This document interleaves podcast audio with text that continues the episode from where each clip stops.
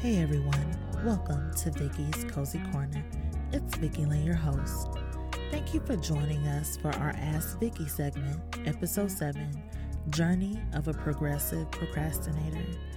Recently, one of my followers asked me to deep dive into things that I'm currently working on and through personally.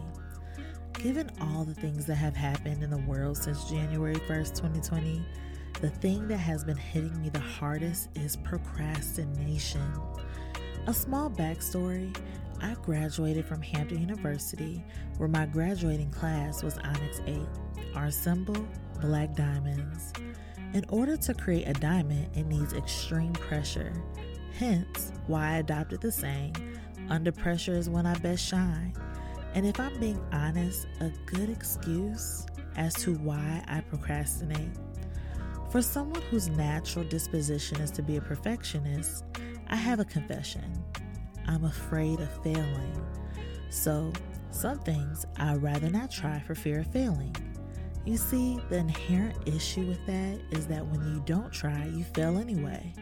I used to say that I'm a professional procrastinator constantly waiting until the last moment to study, finish a paper, do something that benefited my growth, or finding the perfect moment to do something or experience something. The inherent issue with those things are that it causes stress, stagnation, and realization that there will never be a perfect moment. If I can be honest, depending on the circumstance, I still procrastinate. I would have liked to have told you all that I have discovered the cure for procrastination and then tell you my secret formula for how I can help you, but truth is, I'm still working on it. In self reflection, there are six main reasons why I procrastinate. One, overthinking. Two, I don't know how or where to start. Three, the task isn't urgent. Four, again, I'm afraid of failure. Five, I work better under pressure. And six, if I can be honest, I just don't want to do it. There are six ways that help me at times to combat procrastination that might help you too. First, don't overanalyze all the details. By overanalyzing, it can lead to stress and anxiousness.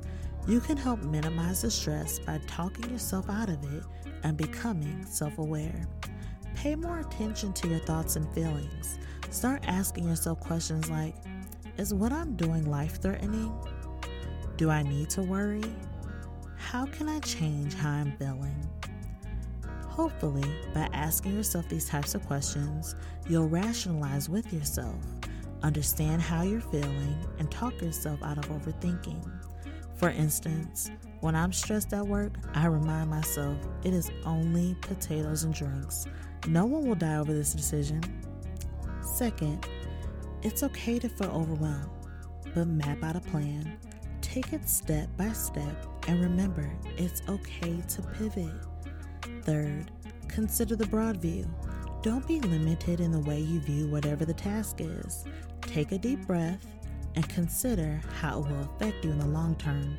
Don't just think about the present moment, and in doing so, accept that you cannot control the future.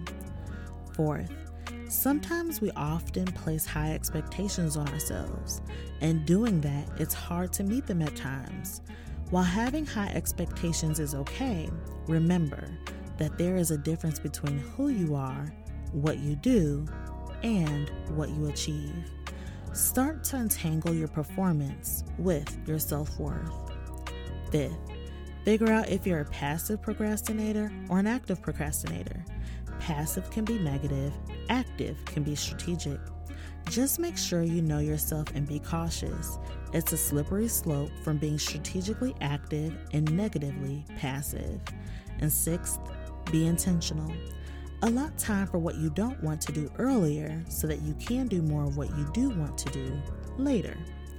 To summarize, if you want to stop procrastinating, look at the big picture. Know it's okay to be confused in the beginning. Remember, your self worth goes beyond your achievements. And most of all, know and be honest with yourself.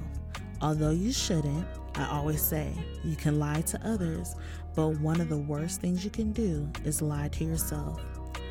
As you keep those things in mind, you'll begin to work on and with your proneness to procrastinate as it is and not as you wish it would be.